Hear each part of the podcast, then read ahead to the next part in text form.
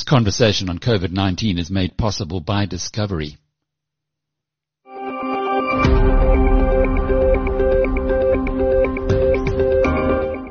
Hello, I'm Alec Hogg, and welcome to episode 60 of Inside COVID-19.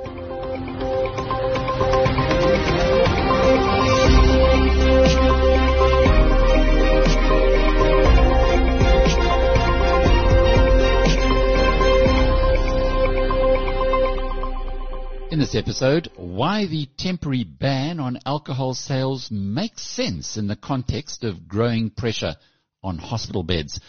Dr. Sherry Fanaroff's guidelines on what you need to do after testing positive for the coronavirus. The South African brothers pioneering online high schooling get a coronavirus boost and why it's really important for us in the Southern Hemisphere to get a flu shot this year to protect against simultaneous infections of COVID-19 and seasonal influenza. Inside COVID-19 from BizNews. In today's COVID-19 headlines, South Africa's coronavirus infections continue to grow strongly with a further 11,500 new infections confirmed on Monday, taking the active cases, that's net of recoveries, to almost 150,000.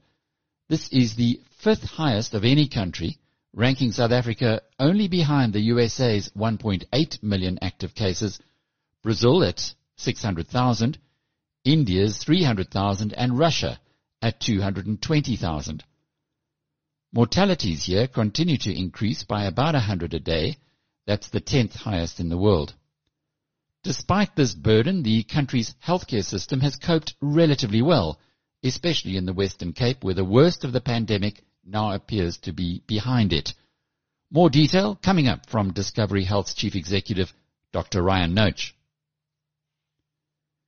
The economic fallout continues to work through the global economic system, with America's largest banks, JP Morgan, Citigroup and Wells Fargo, collectively putting $28 billion into their reserves to cover the bad debts they expect to come from consumers and businesses unable to pay their loans.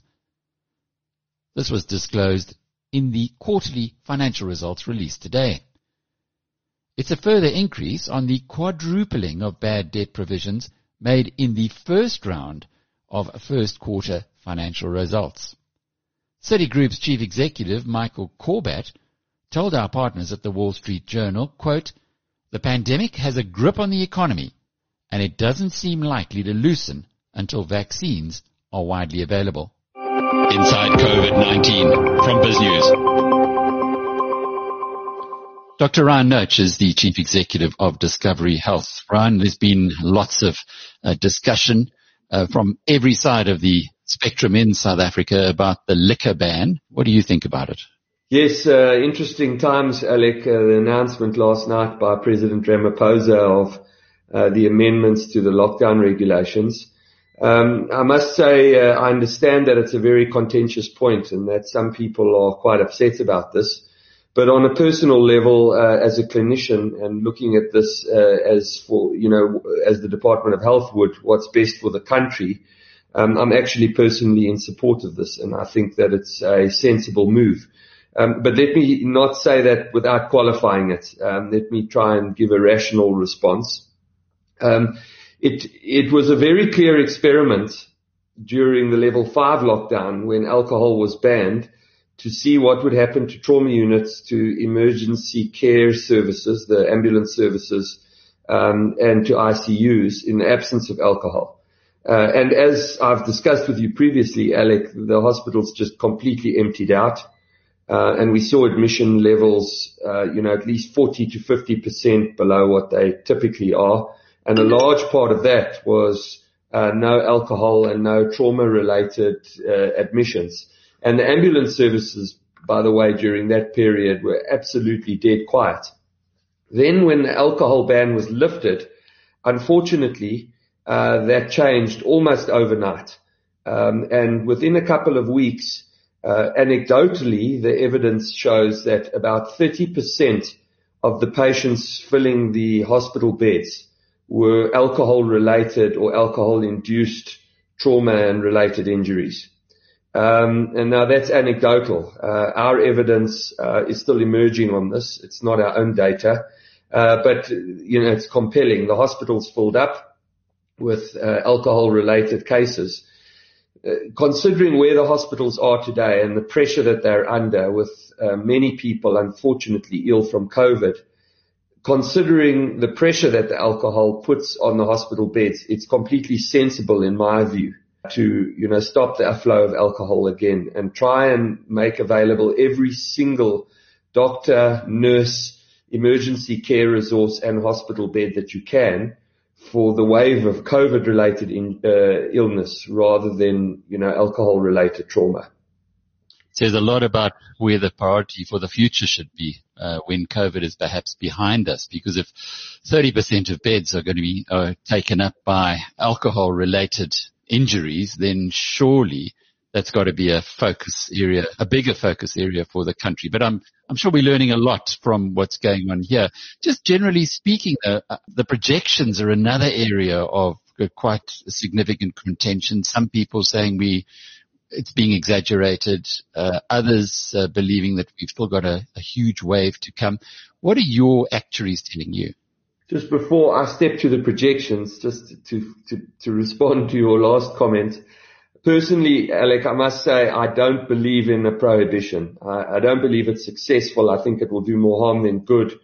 Um, and the alcohol industry creates a lot of jobs, uh, contributes meaningfully to the fiscus, is a big part of our exports, uh, supports the economy of one part of the country. That's pretty meaningful. Um, and so, uh, you know, I'm not at all in favor of a prohibition. I think the lesson here is that as a society, as South Africans, uh, we have to find a more responsible way uh, for legal alcohol to, uh, you know, to flow. Um, and we have to learn lessons at a societal level about how how to respond and how to act when alcohol is around. I think that's for me is the lesson. I'm I'm personally not in favour at all of prohibition. I think that that would, that would, to say again what I said earlier, do more harm than good. Anyway, to move on then to the, uh, to your question about the projections. You'll remember in our last conversation, we spoke about three scenarios that we had based on adjustments to the uh, Actuarial Association of South Africa's forecasts. Um, a low, a base scenario and a high scenario. And we were saying that, uh, we were hoping for the low, but running along on the base scenario at that point in time. The bad news today, Alec, is that actually on our projections, we're tracking against the high scenario at the moment. Um, our scenario on that high scenario predicts something like 10 to 11 million infections in the country uh, by the end of the year, by uh, October to November. Uh, by the way, those gross infection numbers include all the asymptomatic infections. So, um, you know, many of those go unnoticed and, and don't return positive test results. But as a total number of infections, that's certainly the trajectory we're on, sadly, at the moment. The attack rate, which again, is, 10 million people, so roughly 20% of the population will be. Yeah, that's, that is what our high projection says by the end of the year. But remember, as I said, there's a very high asymptomatic rate. It depends which literature you read, but it seems to be somewhere between 40 to even as high in the latest Belgian study as 75% asymptomatic rate. And so all of those, of all those infected people, um, probably half of them are totally asymptomatic, don't know they have it, they've been infected, but they don't show any features or signs of it whatsoever. Um, so from a morbidity perspective, from an illness perspective, it's nowhere near those numbers. Uh, but that is how we're tracking at the moment on attack rate, which is the number of new infections every day per 100,000 people in the country. So number of new infections every day per 100,000 people in the country. We're running way above where Europe was at its peak. We're running at about 30 new infections per 100,000 people per day. And Europe at its peak was at about 18. Um, so we are, you know, yonks ahead. unfortunately, of where Europe and Italy was at its peak. I think the good news, because one always looks for the good news, and I'm inherently an optimist, it's one of our values at Discovery.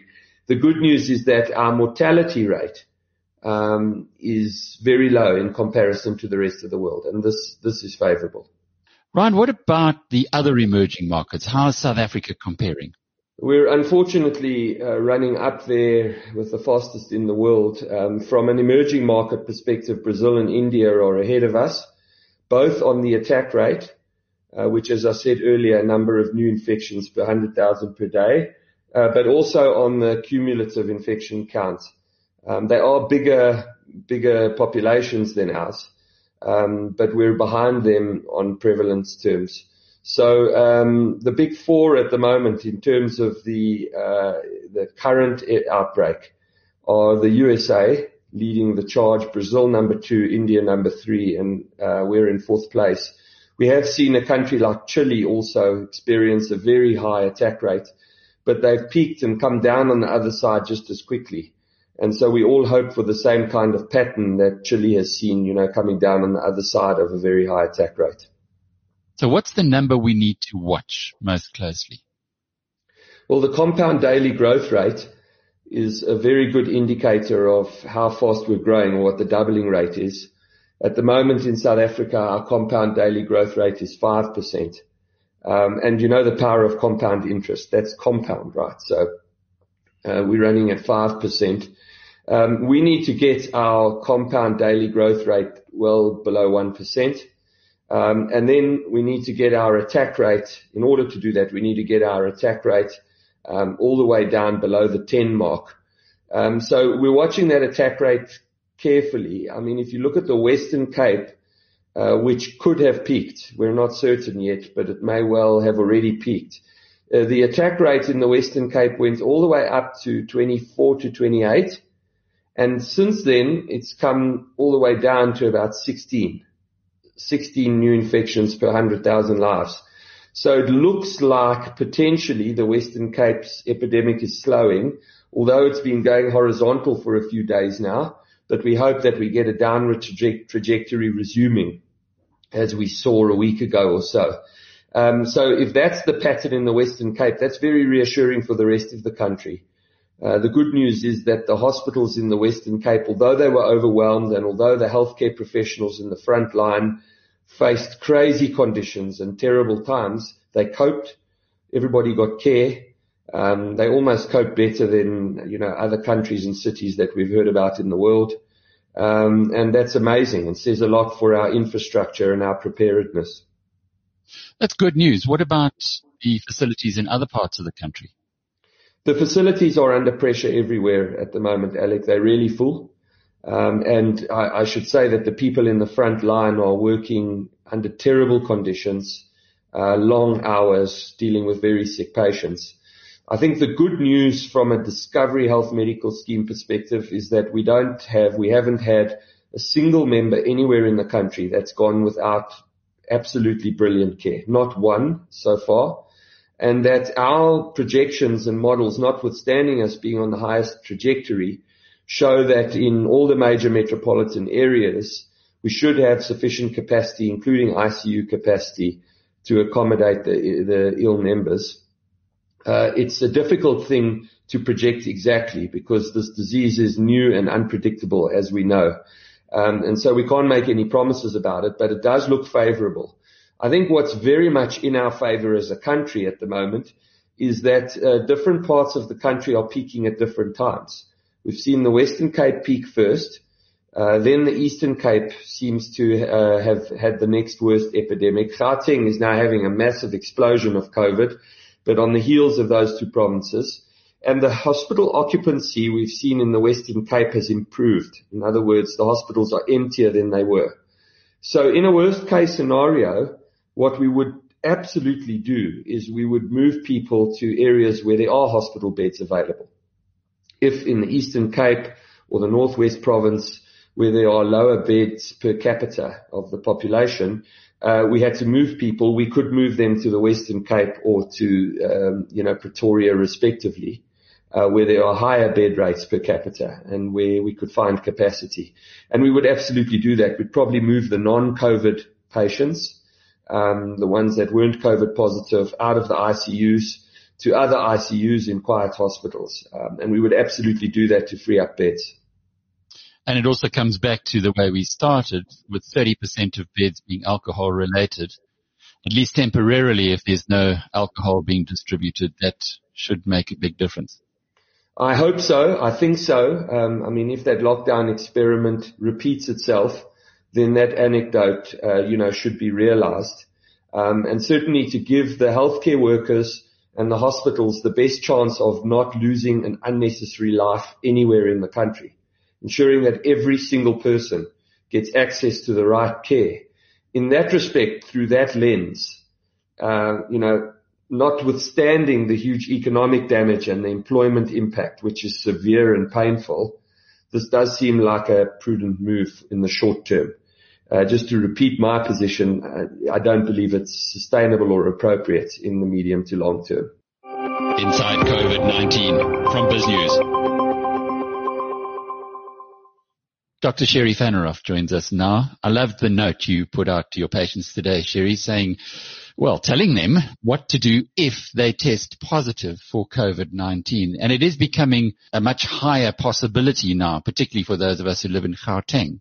So that's right, Alec. And every day I'm getting at least a couple of patients who we are diagnosing as positive or who at least have a family member who's positive. And people just don't know what to do. There's absolute shock when they get the diagnosis. Rule number one, don't panic.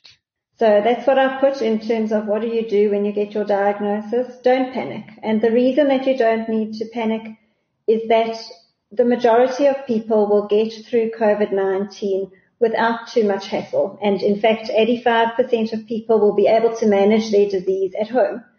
And only 15% of people might need to go to hospital with more serious disease. How do you know that hospitalization is necessary? So it's really important that patients know how to monitor themselves at home.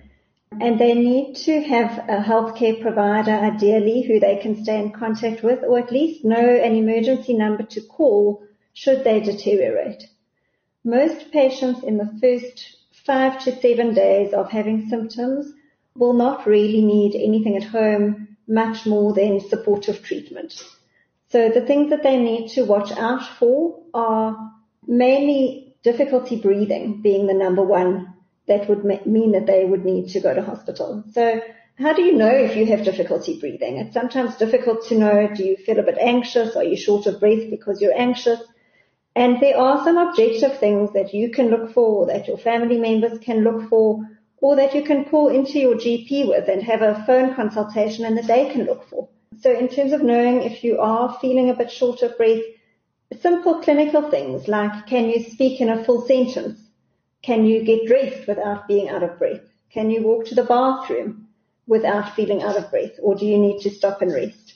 And those are the kind of clinical things. There are some more kind of technical measures that one can use. It really is very helpful if somebody can have a pulse oximeter at home um, and they actually are pretty widely available. A pulse oximeter measures your oxygen saturation levels and it also measures your heart rate. And there are various levels that we are asking people to look for, whereas if the oxygen is below a certain level, the heart rate is above a certain level, we would tell you to get help or at least ask a healthcare provider if you need to do anything further. And then the last clinical symptom that we ask you to monitor is your respiratory rate. How many breaths are you taking per minute? And if any of those parameters go out of the normal range, then we advise you to alert a healthcare worker. Basically is if your temperature stays above 39 degrees Celsius and doesn't come down for more than a couple of days. If your heart rate goes above 125 beats per minute and stays there constantly. If you are breathing more than 25 breaths per minute, or if your oxygen saturation drops below around 92%, then alert somebody. I just want to clarify on oxygen levels. Some people have a lowish oxygen level to start off with. So somebody with asthma or emphysema or an underlying illness may never have an oxygen of above 90. And obviously for those patients, an oxygen of 92 might be fine, whereas for other people an oxygen of 94% might actually be quite low. Those are the kind of things that you can measure, but also in terms of symptoms, if you're having problems breathing, if you can't speak in full sentences, if you are struggling to walk to the bathroom and back, if you're out of breath when you put on a jersey, that type of thing would also alert you that your breathing is not okay and you need to contact your doctor.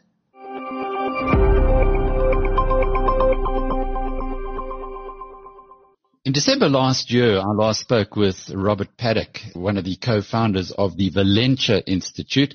Now, Robert, the Valenture Institute is a global online private high school, but your history in online education goes back a lot further than that. Get Smarter, which maybe many South Africans do know about, which you and your brother Sam built up, sold off to the NASDAQ listed 2U, who I must ask you a little later about, by the way, whether we should be buying the shares because of yeah, sure. But when you guys launched, it seemed like a brilliant idea. What has happened during the COVID pandemic? Have you found that demand for the Valenture Institute has uh, increased? Certainly, Alex. So we launched the business actually in September of 2019.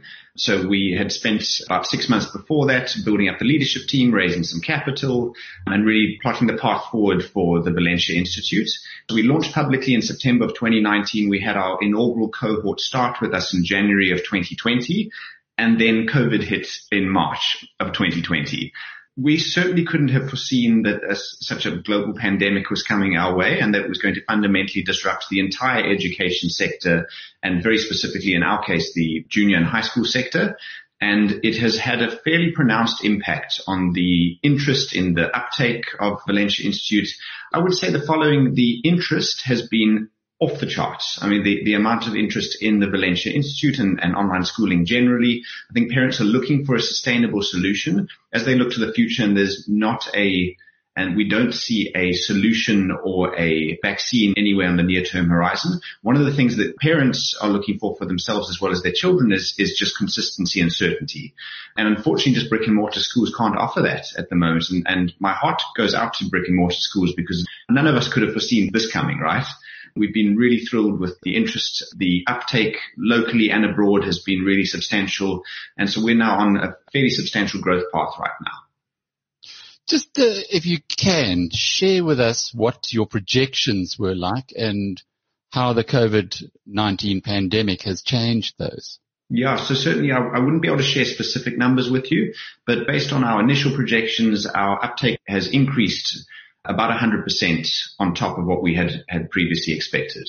It's been really wonderful to see. I think understandably a lot of parents, particularly when the pandemic first hit, were kind of biding their time trying to figure out how serious is this? Is it worth taking my kid out of school and placing them into an online high school? Let's just see how it goes with the existing brick and mortar schools trying to make their transition into online.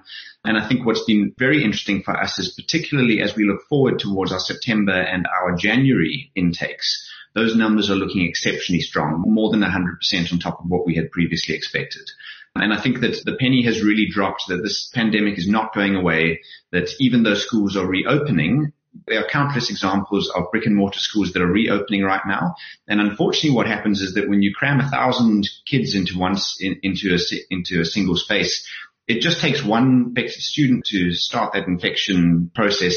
And what ends up happening is that schools are opening, closing down again, reopening, having to close down just a few days later. And it's causing immense disruptions for the learners as well as for their parents. So I think we're seeing that a lot of parents are saying enough is enough. We need to find a sustainable solution here.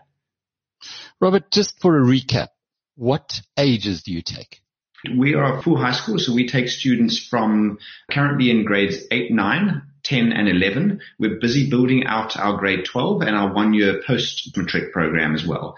We are hoping in the next year, year and a half max to also build out a grade 7 option for our students as well. And what is the difference between their attendance of Valenture High School and perhaps some of the brick and mortar schools that are now also offering online options? Yeah, it's a really important question. I think it's important to remember that brick and mortar schools have been operating in the same fashion for a very long time. The nature of the teachers who have gravitated towards those institutions have been trained in a particular paradigm of education. And this is a seismic shift for a lot of these schools to actually move into a online modality and what ends up happening, and, again, I, this is not a dig at brick and mortar teachers because this is what they've been trained to do. This is what they have done for a very long time.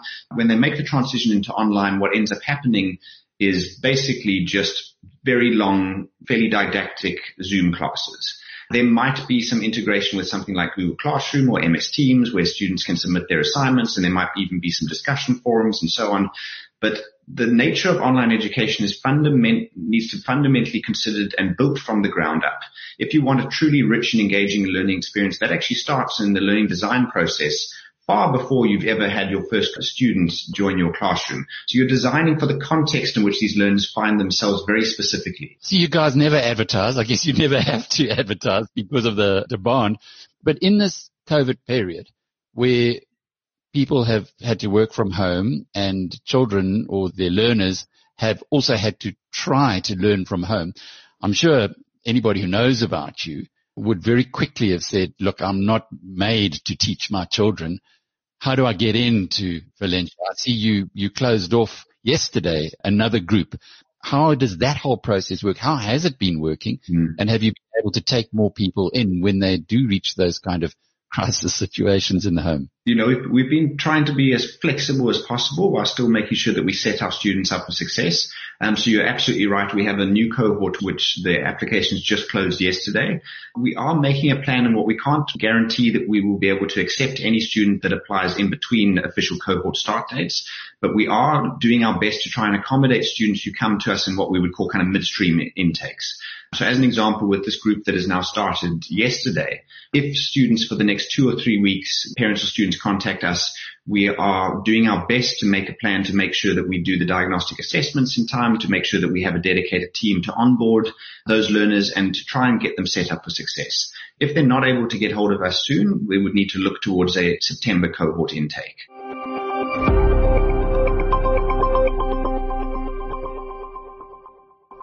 Now for that story about the need to get a vaccination against seasonal flu, even if you don't normally do so. Bloomberg hosts Jason Kelly and Carol Massar spoke to New Zealander Dr. Richard Webby, who is the infectious diseases expert at the St. Jude Children's Research Hospital in Memphis, Tennessee. And I do wonder in some of the studies that you've done, you know, this whole idea that new pathogens, right, confront us every year it's not to say that they'll all be like COVID-19, but nonetheless, we're going to be dealing with them more and more as humans and animals interact with each other or come into contact with one another. I mean, this is the environment we've got to get used to, no? It is, and we certainly this is not the specific environment we have to get too accustomed to. But you're dead right. So there's a, you know, on a global scale, there's been a huge increased demand for protein over the past decade or more. As sort of um, people's quality of life improves, and and with that, you know, there's a lot more farming, intensive farming of animals, uh, and that you know really drives a lot of this what we call zoonotic diseases. So these transmission of what would typically be an animal disease um, to spill over into humans, and so you know, it doesn't look like there's going to be end in sight for that. So we're going to continue to see these viruses, bacteria, you know, name your favorite pathogen, mm. um, jumping over into humans from animals moving forward. I do want to dig a little bit deeper, and I know Jason and I were kind of cueing this up, um, the connection or what we need to know about the relationship between COVID-19 and influenza, and that is something Dr. Richard Webby, infectious diseases expert at St. Jude Children's Research Hospital, uh, has looked at, and he's on the phone in Memphis, Tennessee. So what do we need to understand about the correlation between these two? Yeah, so if you look at the, the similarities between Carol, so these are both viruses that cause respiratory illness in people. They're both viruses that started their sort of life as animal viruses. Um, but it's, it's kind of where the similarities end. So they are they're different organisms. Um, they unfortunately cause a lot of the similar symptoms up front, which could be a challenge as we go into a more sort of classical flu season. Um, but I think the big questions are yet to be answered in terms of, you know, what, what should we really expect if both of these viruses circulate at the same time? And of course, you know, nowhere anywhere has had to deal with that yet. So wait, wait. So what are you worried about? Well, I think the, uh, you know, the problem is, you know, what happens, what will be the consequence of someone being infected with both of these viruses at the same yeah. time? Um, and that could go in either direction. It could be a good thing, it could be a nothing thing, or it could be a bad thing. And so I think that's why there's a lot of people out there now really looking at this question, and, and particularly in the southern hemisphere, where certainly um, COVID is circulating and some countries have a bit of flu activity, really looking hard at that question, what happens if people happen to get both of these viruses at the same time? So, what's your advice to people as we prepare for this, uh, Dr. Webby? Get a flu shot? I mean, is it all the more important to get a flu shot this time around? Absolutely, and I think there's probably going to be messaging about getting the flu shot and getting it early. Um, luckily, with flu, we have a vaccine. It's you know clearly has room for improvement, you know, but it does work. And uh, you know, I think, as I said, these two viruses have similar symptoms overall, so it's going to be very difficult, you know, going into a flu season to tell, you know, do I have COVID? Do I have flu? You know, and clearly the treatment for one is different than the treatment for others, so it is important to know. And anything we can do to reduce the amount of flu circulating, um, i.e., get vaccinated, is going to be a good thing. Well, that's what I was wondering. Like, you know, get the normal flu, right? Or get the flu, and does that make you more vulnerable and susceptible, I would guessed, to COVID potentially? Or just, I mean, obviously put you in a weakened state, but I do wonder about, you know, those concerns. And that that's a concern. It's, it's actually quite interesting if you look at what happened in the US when COVID came along. We were just starting to see an uptick uptick in flu activity. You know, when COVID, COVID sorry, came along, that actually went away. You know, so it's even possible that these two viruses won't be able to coexist well together. Um, so I think we've got to, it's a usual story. We've got to sort of prepare for the worst, but, you know, hope for the best. Yeah, it is interesting to think about it. Carol and I have talked about this a million times related to us both getting sick, presumably with the flu. By all accounts, we both had the flu uh, earlier this right. year, or some some form of it. Right? My wife as well, uh, and and other members of our family. I do have to ask you, uh, Dr. Webby, uh, and your accent gives you away a, a little bit. You're familiar because it is your homeland with what New Zealand has done here. By all accounts, extremely successful in dealing with coronavirus. What do we learn? Only got about a minute left again, so I think what we've learned from the New Zealand situation is that you know, closing up the social distancing, you know, can be incredibly successful. So New Zealand closed up tight. They closed up early, and you know, essentially they have no COVID and incidentally no flu either circulating in the community, and um, so they've got very tight controls of people coming in. So this can be managed, um, not easily, and it it takes everybody sort of joining in to do it. But you know, this virus can be controlled.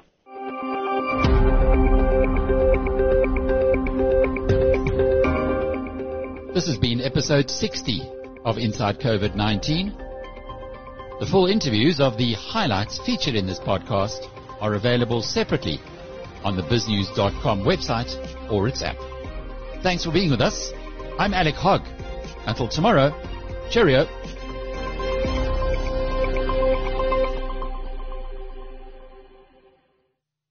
This conversation on COVID-19 was made possible by Discovery.